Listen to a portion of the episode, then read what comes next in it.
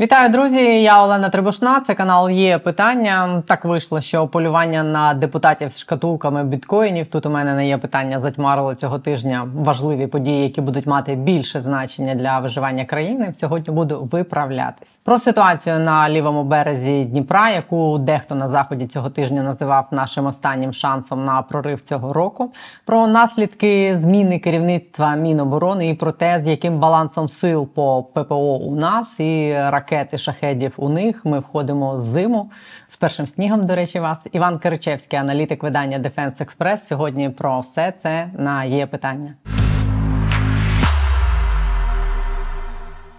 Вітаю вас, Іване. Е, я хочу з вами пройтись по якихось головних темах тижня цього і хочу почати з ситуації на лівому березі. Я буквально днями читала на сайті НВ колонку е, австралійського військового у відставці. Е, це Райан, генерал збройних сил Австралії і автор книги Трансформація війни. Е, там на заході теж прикута увага до того, що відбувається на лівому березі Дніпра, і до цієї операції. І, зокрема, він описує те, що відбувається там, так що це може стати останнім шансом України у 2023 році на е, якийсь прорив. Він цитує тут залужного е, як найбільш поінформованого військового спостерігача, і його слова про те, що глибокого і красивого прориву швидше за все не буде цього року. Це те, що він сказав економісту, і от складаючи разом ці два факти, він робить висновок про те, що єдине, що може стати проривом, який напевно на який можуть натякати слова швидше за все не буде. А, Тобто припускається можливість, що може і бути. Він каже, що це може бути, якщо десь і буде, то це там на лівому березі Дніпра. І він це оцінює так, що е, невдача там може мати серйозні наслідки для України, е, і в тому числі у вигляді політичної підтримки України на заході. Ну а відповідно, успіх там може стати таким реальним якимось проривом, який буде мати ну важливі наслідки для України. Як ви е, оцінюєте те, що відбувається там на лівому березі зараз, і в принципі значення успіху чи не успіху на цій ділянці фронту, чи згодні ви з тим, як це оцінює, наприклад, він? Я тут пропоную, що треба розвести між собою два питання. Власне, як треба з нашої точки зору оцінювати те, що відбувається на лівобережжі, і власне в якому контексті міг писати цей шановний австралійський генерал. Почнемо з австралійського генерала, тому що там довше буде і скучніше. Воно то, звісно, можна, скажімо так, в Австралії армія невелика, там орієнтовно 20 тисяч. і Вона орієнтована на виконання приблизно того, що в натівських там або в західній військовій думці називається як експедиційні операції. Тобто невелике, мобільне, головне легко озброєне військо десь висаджується. І там для ілюстрації в Австралі... якраз що та австралійська армія десь під таке заточена. Да, воно в принципі може в смішно звучати австралійська армія, але для справедливості заради австралійці нам багато чого насипали, як мінімум. І, і звичайних М113 і М113 у версії Юти, це тобто для логістичного забезпечення передової картонні дрони, е, це теж їхній взагалі то винахід. Тобто. Очевидно, що ця навіть Австралії дуже уважно спостерігають за перебігом бойових дій у нас. Е, Австралія, вона якби там десь далеко, да, але вона теж готується воювати в випадку чого проти Китаю як союзник США. І Очевидно, що ці невеликі експедиційні австралійські армії доведеться виконувати задачі ну приблизно схожі за контуром, а як і ті, що виконують зараз наші військові. На лівобережжі, тобто десь висадитися, закріпитися, зайняти оборону в умовах кількісної переваги ворога і спробувати далі розвивати успіх. Тому що, звісно, ми можемо судити в своїх категоріях, що росіян багато, у них кількісна перевага. А що тоді говорити про, австралійців, яким треба доведеться воювати проти китайців? А є старий і сумний жарт про те, що е, чисельність китайського протитанкового зводу тисячі осіб, його головна задача розібрати танк, поки він е, зробить перший постріл. От зараз австралійці загалом, і, от, зокрема, цей Мік Райан, зокрема, може бути е, займати спостерігаючи таку позицію щодо того, що зараз відбувається на лівобережжі. Саме в тому ракурсі, щоб зрозуміти, а взагалі, в принципі, реально провести експедиційну операцію в умовах реального бою проти переважаючого противника. Ну, але так як, якісь там свої так, спостереження, напрацювання, треба викладати в публічний простір і зробити ще так, щоб це зайшло публіці. Ну не будеш ти ж писати, скажімо так, в якомусь вузько-австралійському контексті з рубрики, як австралійські атомні субмарини будуть бороздити е, простори Тихого океану і бомбити китайців томагавками.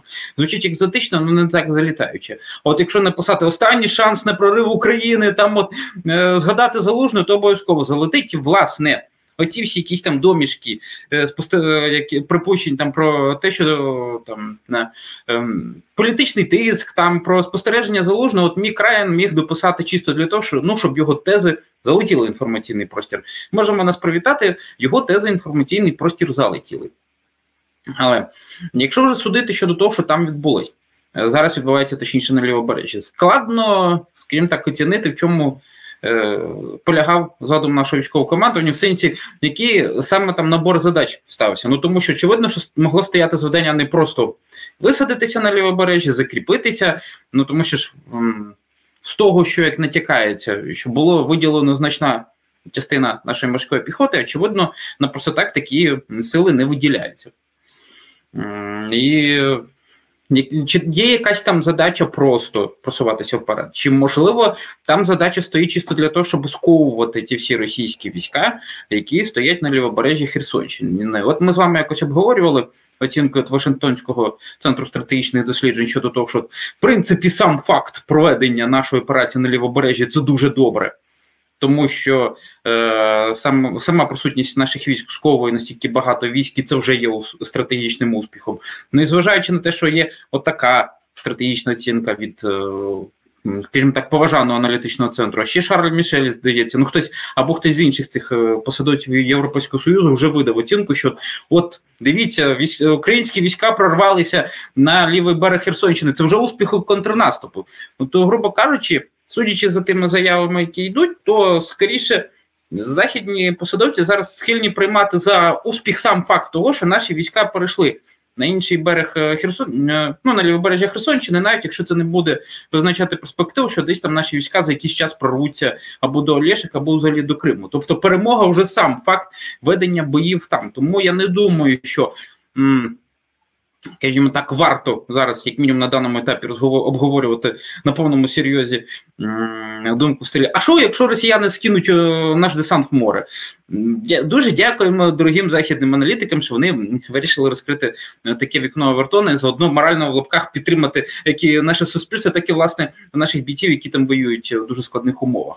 Е, заодно можна окремо дякую сказати, що навіщо вкидати в принципі таку не зовсім зрозумілу тезу про те, що якщо там буде якийсь успіх чи не успіх на на лівобережжі, то значить це буде всіх штовхати до мирних перемовин. Якщо от на заході поступово зріє думка про те, що сам факт ведення там боїв це вже перемога.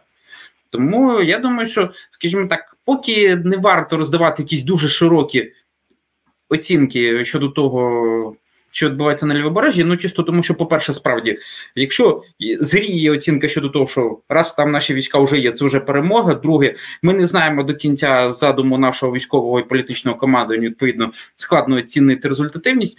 Ну і і третє, якщо росіяни самі перед цим, от те, що у них там називається, дрогнули, а ця от історія 13 листопада, коли вони спочатку то виставили на Тасі і на Ріа Новості про акт доброї волі. Потім різко передумали, потім різко почали перекидати туди підкріплення і навіть е, підрозділи сил спеціальних операцій. Ну тобто, це не просто якусь пожежну команду перекинули, перекинули найкраще, щоб загасити пожежу. Тобто там ще перебіг протистояння він ще наперед не визначений. Він може тривати кілька тижнів е, поспіль, може навіть тривати е, всі зимові місяці, і це все буде і навряд чи наші війська там налаштовані відступати, але і росіян там теж стоїть задача не дрогнуть. От давайте краще будемо робити все залежне від нас саме для того, щоб росіяни там дрогнули. а скажімо так, якщо хто хоче з далеких там континентів пообговорювати просто в своєму ключі, е, як вони оцінюють е, нашу амфібійну операцію на лівобережжі Херсонщини, звісно, це їх право, але на щастя, це не провідна оцінка, з якою ми можемо е, керуватися, коли оцінюємо те, що там відбувається. Загалом по ситуації на фронті цього тижня Авдіївка все більш напружена, мені здається, там стає ситуація. Як ви оцінюєте її зараз? Наскільки там критично і наскільки вона розвивається в за негативним сценарієм? Ну, я би сказав так, що там досі є підстави на щастя оцінювати її просто складною, але контрольованою. Ну от якщо говорити про те, що показали останні два дні, ну вони показали те, що все-таки на перебіг бойових дій погодні умови впливають в другу чергу, і це грає в обидві сторони. В випадку росіян на інтенсивність атак явно впливає те, що наскільки вони можуть там під конкретну задачу підтягнути живу силу і резерви. Ну бо два дні підряд знову втрати, як в перших там дні боїв за Водіївку жовті. Тобто понад тисячу вбитих штиків, понад 30 танків, понад 50 бронемашин. Давно такого не було, і, і от опять з російськими втратами. Що стосується наших спроможностей, ну очевидно, що от, е, чим більше там боєприпасів підтягнуто, чим комфортніше нашим бійцям е, отримувати позиції. Ну тобто, чим вони там забезпечені е, харчуванням, грілки, тепла форма, інші предмети побуту. Ну от е, тим кращий бойовий результат вони показують. Ну тому що зараз ми можемо знову порувати цифрами втрат росіян вищими понад тисячу за добу, але ж були декілька днів назад періоди, коли втрати росіян ледь перевищували 600 за добу, і це було пов'язано як із інтенсивністю атак росіян, яка трохи спала на той момент, так і з тим, що є зараз у розпорядженні наших бійців. Бо певні сигнали про неритмічність поставок або про те, що дрони на фронт треба терміново, ну вони, на жаль, виникають не просто так. Щодо якихось певних там негативних речей, справді, якщо дивитись по окремим картам, то можна сказати так, що на північному флангу. Над нашими комунікаціями в районі Авдіївки росіяни створили називаємо так певний балкон новенький. Ну, якщо брати територію, яку не встигли захопити за час активізації боїв, ну це орієнтовно е, квадрат десь 2 на 2 кілометри. Неприємно, але з другої сторони, росіяни явно ж намагалися виконати значно ширшу задачу, як мінімум, підібратися до комунікацій е, наших військ, які б і фізично їх перерізати. Це їм на, на щастя не вдалося. Тому так от виходить, що ситуація справді складна, вона тяжка. І навіть ця от історія із цим з яке потрапило в соцмережі, як е, наші на БМП Бредлі буквально наматують росіян на гусениці, вона. Показує весь рівень запеклості боїв, але зважаючи на те, що росіяни вже за півтора місяць. То знаєте, тут навіть така специфічна історія, якщо спробувати порівнювати. Ну, от гаразд, оборон, ну, облогу Бахмута росіяни вели майже рік після до того, як наші війська там пройшли до активних дій. Бої за Авдіївку, вважайте, йдуть уже 20 місяців лише цієї повномасштабної війни. А з часів так званої антитерористичної операції чи операції об'єднаних сил вони в принципі не зупинялися. Навіть якщо, попри те, що пішли там ще окремі тривожні повідомлення, що росіяни артилерію авіацію там буквально рівняють землею ту саму промку, яку відбили в 2016 році, і по тому ж самому Авдіївському коксахіму працюють.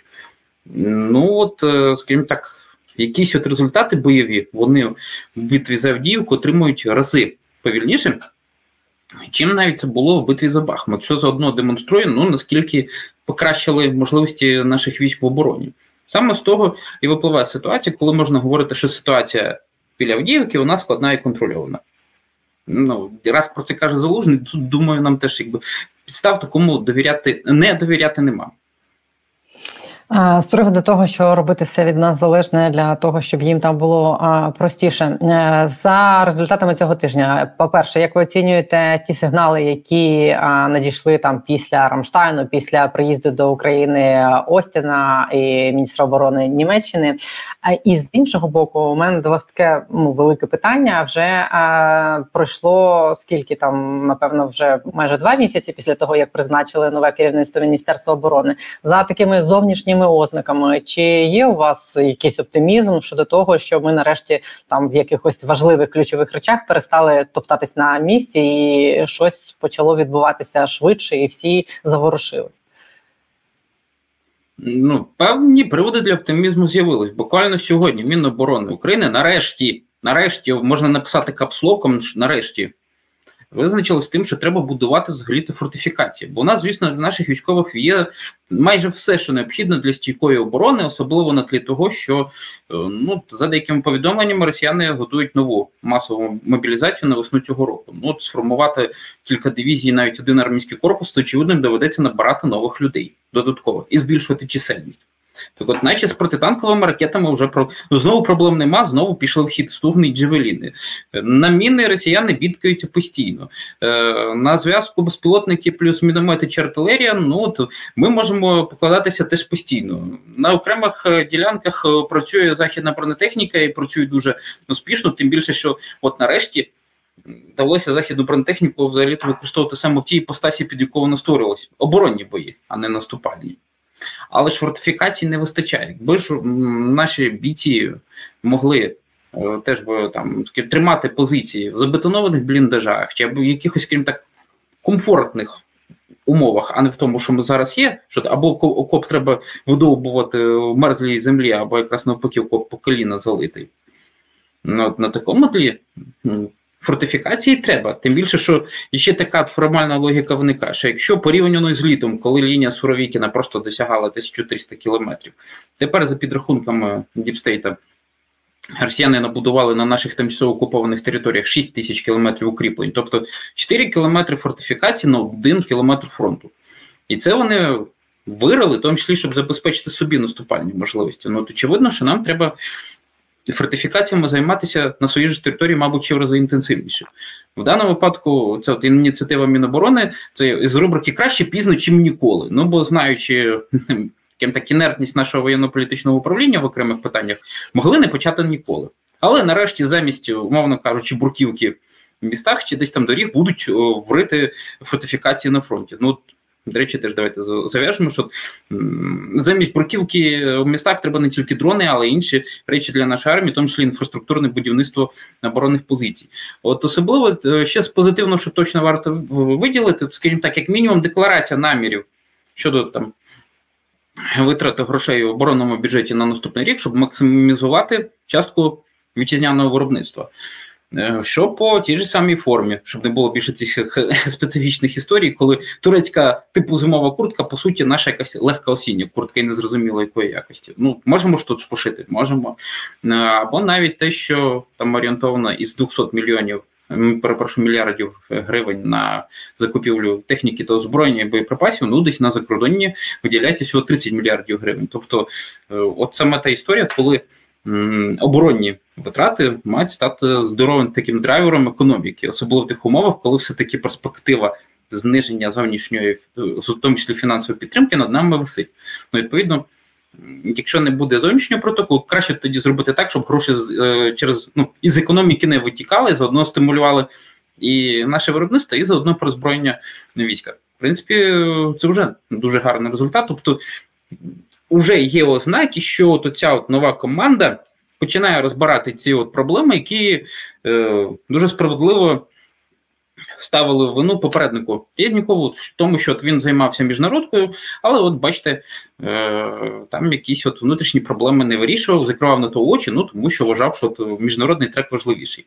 Якщо, до речі, теж говорити про міжнародний трек, от тут можна сформулювати результат Рамштайна по-простому. Дуже добре, що цей формат не уронили. Тобто, ну по суті, все, що можна було такого політично чутливого нам дати, нам уже дали. Треба було б е, наступила, наступила пора грати в якісь довгострокові речі, тобто е, забезпечити довгострокові речі по поставкам вже тих видів озброєння, які є, ті самі атакамси. Ну бо вже якщо американці уже у 2023 році завершують успішні випробування е, цього ракети Precision Strike Missile, котра наступник Атакамса, і росіяни навіть скригочуть зубами, що це може бути і поставка перших серійних. Наприкінці 2023 року, відповідно, американців виникають можливості дати атакамси більше. Але і з нашої сторони треба забезпечити дипломатичні передумови, щоб американці захотіли дати нам ще більше атакамсів. Ну або та ж сама історія і за 16-му вона вже явно розрахована навіть не на два роки наперед а навіть на більше, якщо особливо виходити з тих е, слів, які е, в одному з інтерв'ю Устінова сказала, що там. Е, мовляв, хочемо модернізувати ті F-16, які нам дадуть, щоб поставити на них більш потужніший радар. Ну, бо справді там є над чим працювати, але сподіваюся, що це модернізація буде охоплювати не ті літаки, які мають нам пройти першими там в першому кварталі чи в першій половині 2024 року, а скоріше ті, які відкладені на наступний рік. От ця історія, що нам ще в рамках коаліцію рамках е, Рамштайна пропишуть там окремо прописали окремо е, коаліцію з посилення протиповітряної оборони, артилерійська коаліція, ще й головне військово-морська. Що це все в принципі ставиться на такі довготривалі рейки довжиною кілька років, незалежно від зовнішньо е, якихось пертурбацій. Це теж насправді дуже позитивно і Можливо, це от формат Рамштайн, це в принципі із просто такої тречі, якоїсь такої ефектної там вау, що вау, нам дали нову систему озброєння. Перетворюється де теж на один такий важливий запобіжник, зберегти, хоча б той рівень військової підтримки, який нам є, незважаючи на які зовнішні політичні пертурбації. Просто коли там буде далі йти мова про, про щодо того, що нам дають в умовах Рамштайну, що ні, треба завжди розуміти таке. Нема насправді в країн заходу потенціалу, щоб в принципі перемогти Російську Федерацію як таку з усією її там і архаїчністю, відсталістю, але з іншої сторони і тисячами танків на зберігання. Тому що, от хто би міг подумати, що в армії США виявляються танкові запчастини до. Абрамсів або якісь комплектуючі до Бредлі зберігають чисто в російському стилі, тобто, коли все валяється на вулиці, заростає травою, а е, перевірка проводиться десь так раз в 5 років. Ну але Пентагон для себе це неприємно виявив. Лежало запчастин на 4 мільярди доларів до цих бронемашин. Ну от виявилося, що 50% з них просто зіпсовані, збиток. Тому, е, скажімо так, добре, що нам в умовах формату Рамштайн забезпечена довготривала військова підтримка, але не треба думати, що виключно Рамштайн нам буде давати це необхідне для оборони. Доведеться самим е, доведеться багато чого зробити самим. Тим більше, що одна із особливостей, скажімо так, цього зимового сезону. Минулого року ми дуже наполегливо просили в західних партнерів літаки. Марк Мілі відповідав, що вам снаряди важливіше. Ми випросили такі літаки. Очевидно, нам тепер буде стояти питання так, що ну снаряди тепер будуть в другу чергу, особливо снарядами доведеться е, більше докладати зусиль самостійно. Ну але наскільки відомо, Міноборони якраз левову частку е, по зброї викладає саме на закупівлю снарядів і вітчизняних ракет. Тобто бити пресіянам на фронті і заодно на далекобійні ракети, які б нарешті долітали до Москви. Тобто, в принципі, тут якийсь от.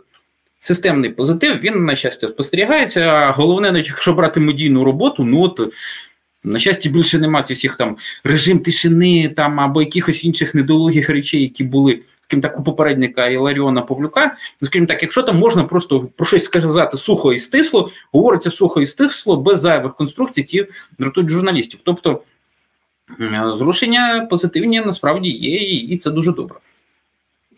А, Ще одна штука, де можливо вимальовується якесь посилення, це та історія про Укроборонпром, який е, показав е, фото з котиком, які, яке багато хто сприйняв як натяк на те, що це є реально той самий дрон на тисячу кілометрів, про який вони давно говорили. Як ви це сприйняли? Чи всерйоз чи стоїть за цим щось серйозне, чи це просто фото з котиками, яке хтось виклав із макетом?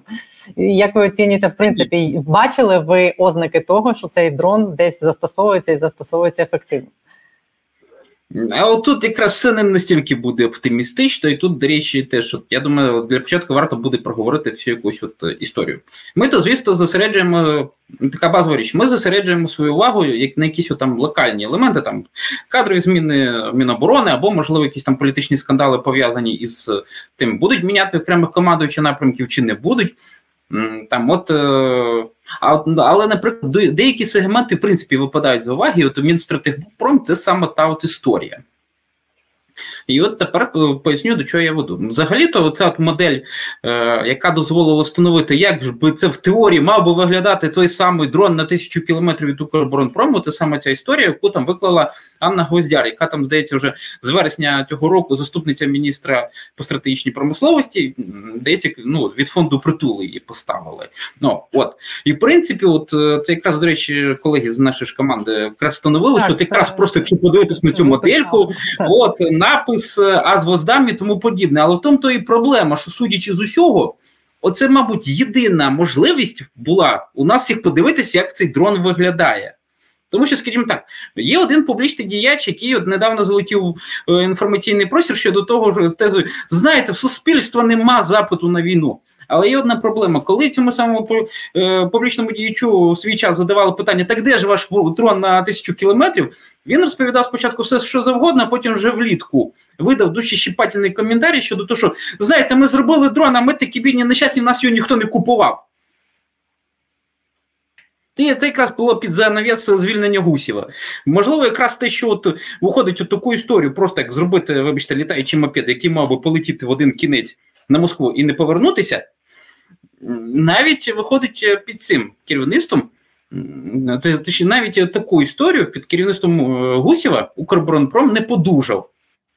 На цьому тлі, звісно, Сметанін показує просто фантастичні результати, тому що на тлі дрона, який нікуди не полетів, його ніхто не купив, і розгорнути заодно вже при Сметаніну виробництво fpv дронів на трьох державних заводах по ліцензії приватних виробників. Ну це найкраще, що можна було продумати. Навіщо щось вигадувати? Просто дати свої потужності, щоб приватні виробники там робили, відповідно масштабувати. Виходить, що то нарешті, хоча б Укроборонпром зосередився на тому, що реально потрібно для фронту fpv дронів і побільше. І плюс навіть та сама натяк, що от Гвоздяр виставила модельку цього дрона з натяком, що там із навіть запрошенням, що долучатися до її команди, можливо, якраз вона натякала на те, що теоретично ну це таки зробити свій літаючий мопед. Про що так дуже гірко і наполегливо просив залужний свої статті. Воно було б непогано нарешті. Але треба під це якусь кваліфіковану команду, а не Гусєва, ну, скажімо так, публічних діячів, які дуже гучно розповідають про те, що у суспільства нема запиту на перемогу, але відмовчуються на запит, так де ж був дрон на тисячу кілометрів. Є у суспільства запит на перемогу, і запит на те, щоб ну, такі от штуки постійно літали, бомбили по росіянам. Але ну от бачите, все у нас іноді впираються дуже людські фактори, проявляються вони не дуже в гарних е, інтонаціях. А, Тобто, про по FPV-дронам ви думаєте, що стане менш відчутною ну, така катастрофічна потреба в них постійна, постійний пошук за допомогою там волонтерів, ручна зборка, десь там ці курси, приєднуйтесь, збирайте своїми руками FPV. Держава перебере на себе принаймні частково цю роль забезпечувати військових FPV-дронами?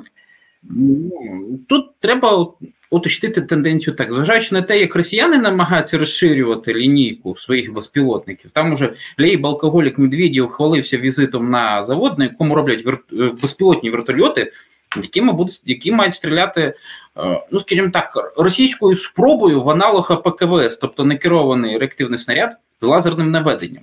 Зважаючи на те, як вони розширюють, нам треба буде постійно розширювати. А коли процес, ну знаєте, в чогось постійного розширення ніколи не буде повністю достатньо. Відповідно, нас не буде там підстав для оптимізму зараз говорити, сподіватися на те, ну нарешті Укроборонпром займеться чимось корисним і просто буде тупо робити всі впіві дрони, щоб волонтери не шукали. Все рівно, незалежно від того, яку частку потужностей е, Сметанін зможе поставити на службу справі в півдроні, можливо, навіть весь Антонов, замість того, щоб займатися незрозумілим проектом Мрія 2 просто щоб весь Антонов, там ті кілька тисяч працівників, просто твердкою крутили ці впівдрони або автоматизовано. Все рівно цього повністю достатньо не буде. Все рівно держава буде до держави справедлива претензія, що треба ще більше. І вона буде справедливою, і за держава буде ще нарощувати, і ще будуть все рівно претензії. Все рівно якусь частину Е, справи доведеться витягувати волонтерам. Все рівно ця історія, що, скажімо так, народний FPV-дрон, коли там будуть е, теж люди доброї волі на різних курсах сидіти і скорочувати FPV-дрони, воно, на жаль, буде постійно потрібно. Ну тому що 1300 кілометрів активного фронту бойових дій. Дрони, скажімо так, на масовість е, поширення дронів на фронті впливає ще та історія, що, скажімо так, дрони це значно ефективніший засіб доставки бавовни на голову противника, аніж навіть артилерійський снаряд. Ну, бо беремо, міряємо. Артилерійський снаряд калібру 152 мм це е, 40 кг маси, за яких нам орієнтовно половина це вибухівка, тобто 20 кг. Ну, наскільки мені відомо, ну скажімо так, максимум, що може бути в скіді, це десь орієнтовно 2 кілограмів. Тобто, виходить, е, дрон дозволяє добитися такого ж самого ефекту. З меншою витратою матеріалу, аніж артилерійський снаряд. Тому дрони будуть постійно дуже багато потрібні, і навіть складно уявити, наскільки це має бути величезна цифра, скажімо так, в тисячах дронів на одиницю кілометрів фронтів, ну щоб наші військові могли справедливо сказати, що цього вистачить. Ну, бо ж є така ще неприємна тенденція, щоб щоб влучити в якусь ціль, треба витратити до 15 впівдронів. Але давайте на цьому тлі відзначимо, що незважаючи на те, наскільки стоїть громадна задача, здавалось би, не вирішувана, нинішнє керівництво Укроборонпрому замість просто піаритись на які, на якихось там точкових проєктах, які не давали, не дали результату. Ну нема в нас за рік виходить, чим е, бити по Москві. Так от керівництво Короборонпрому хоча б почало їсти е, слона по частинам і почало роздавати хоча б свої е, підприємства приватним виробникам, які вміють робити впівдрони. Це ж нормальна, гарна модель з реформування військово-промислового комплексу на західній рейки. Так за півроку роботи дивись, може ми ще на щось справді пристойніше вийдемо там на масштаби виробництва аналогів ланцетів, причому в більших обсягах, ніж в тих самих росіян. Добре, що просто сам процес почався, того що у нас ВПК реформований, безпілотники нарешті робить держава, а не тільки завозить волонтера. Там дасть Бог можливо і побачимо ще щось більш позитивніше. Ви завжди завжди достатньо критичний і песимістичний, коли говорите про ці речі. А тут ви трохи більш оптимістичні цього разу. Давайте про російські дрони ще трохи. Це моє останнє, мабуть, запитання. Росіяни продовжують добудовувати отой свій завод в Алабузі, де вони збираються збирати там ці іранські дрони тисячами. У нас попереду зима. У нас ідуть розмови про те, що нашу ППО будуть посилювати і далі. Як ви оцінюєте зараз там баланс? Баланс сил наша ППО з усіма з усім тим, що є, і що буде посилено ще там в найближчий якийсь час, і їхні спроможності атакувати нас і ракетами, і шахедами протягом цієї зими. Чого ви чекаєте від цієї зими в цьому плані? Знаєте, от то, що стосується заводу по Фалабузі, то тут я собі дозволю бути песимістичним і критичним і тому подібним. Тому що ну раз на то пішло. У нас оцей ефект, що мов, Боже, Боже, росіяни виявляються там добудовують той завод в Алабузі на здається, на основі супутникових знімків цього інституту науки і безпеки, от якось так. Ну це ж були знімки ще за вересень. І там же ж тому описі до знімків е, експерти цього інституту прямо писали, що хлопці, дивіться, повний виробничий контур заводу добудований. Тобто, вже станом на вересень він був добудований. І вже на даному етапі росіяни навіть пішли чомусь з перевищенням графіку, скажімо так, свого імпортозаміщення, вже вміють робити мінімум 200 безпілотників на місяць своїх, і от навіть окремі елементи вміють виготовляти самі. Хоча на даному етапі вміння виготовляти окремі елементи не передбачалось. От такий от ефект, що стилі, а а як це так?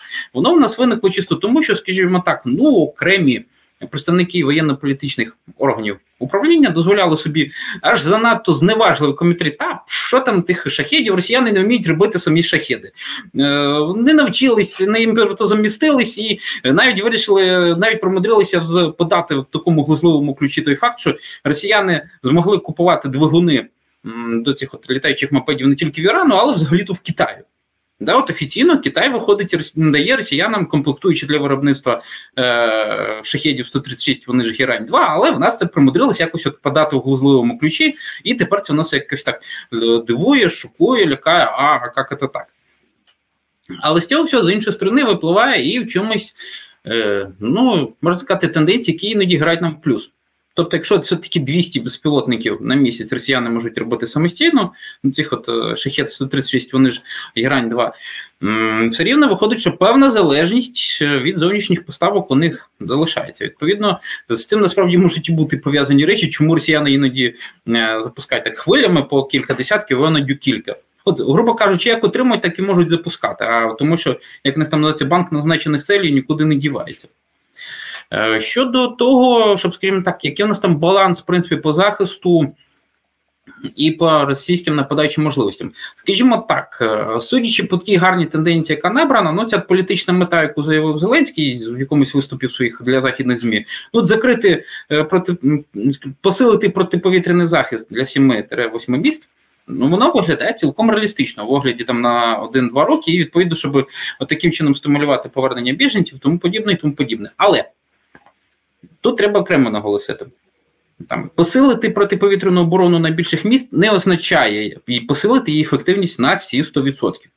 Нема в світі такої системи протиповітряної оборони, яка може дати 100% збиття. Тут навіть для ілюстрації от американців є надмета от зробити острів Гуам е, площею всього 100 квадратних кілометрів, який має бути е, такою базовою точкою під час війни проти Китаю майбутнє, ну, зробити на 100% захищеним. В них цей проект розрахований на 10 років на 30 мільярдів доларів.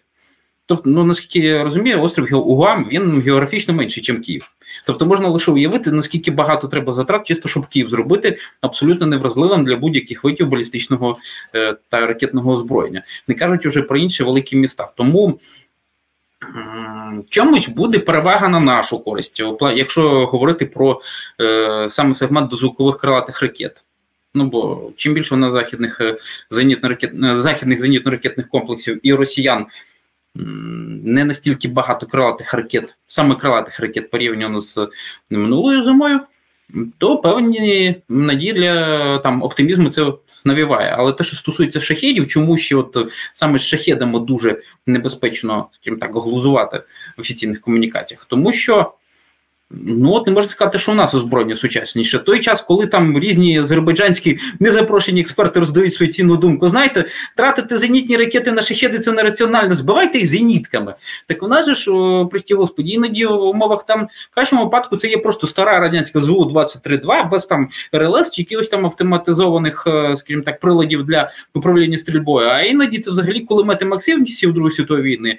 А Національна гвардія показує на своїх офіційних кадрах, що там стоять кулемети ДБ-27 Дігтярьова. Ну ці часів Другої світової війни, там там такий дисковий магазин.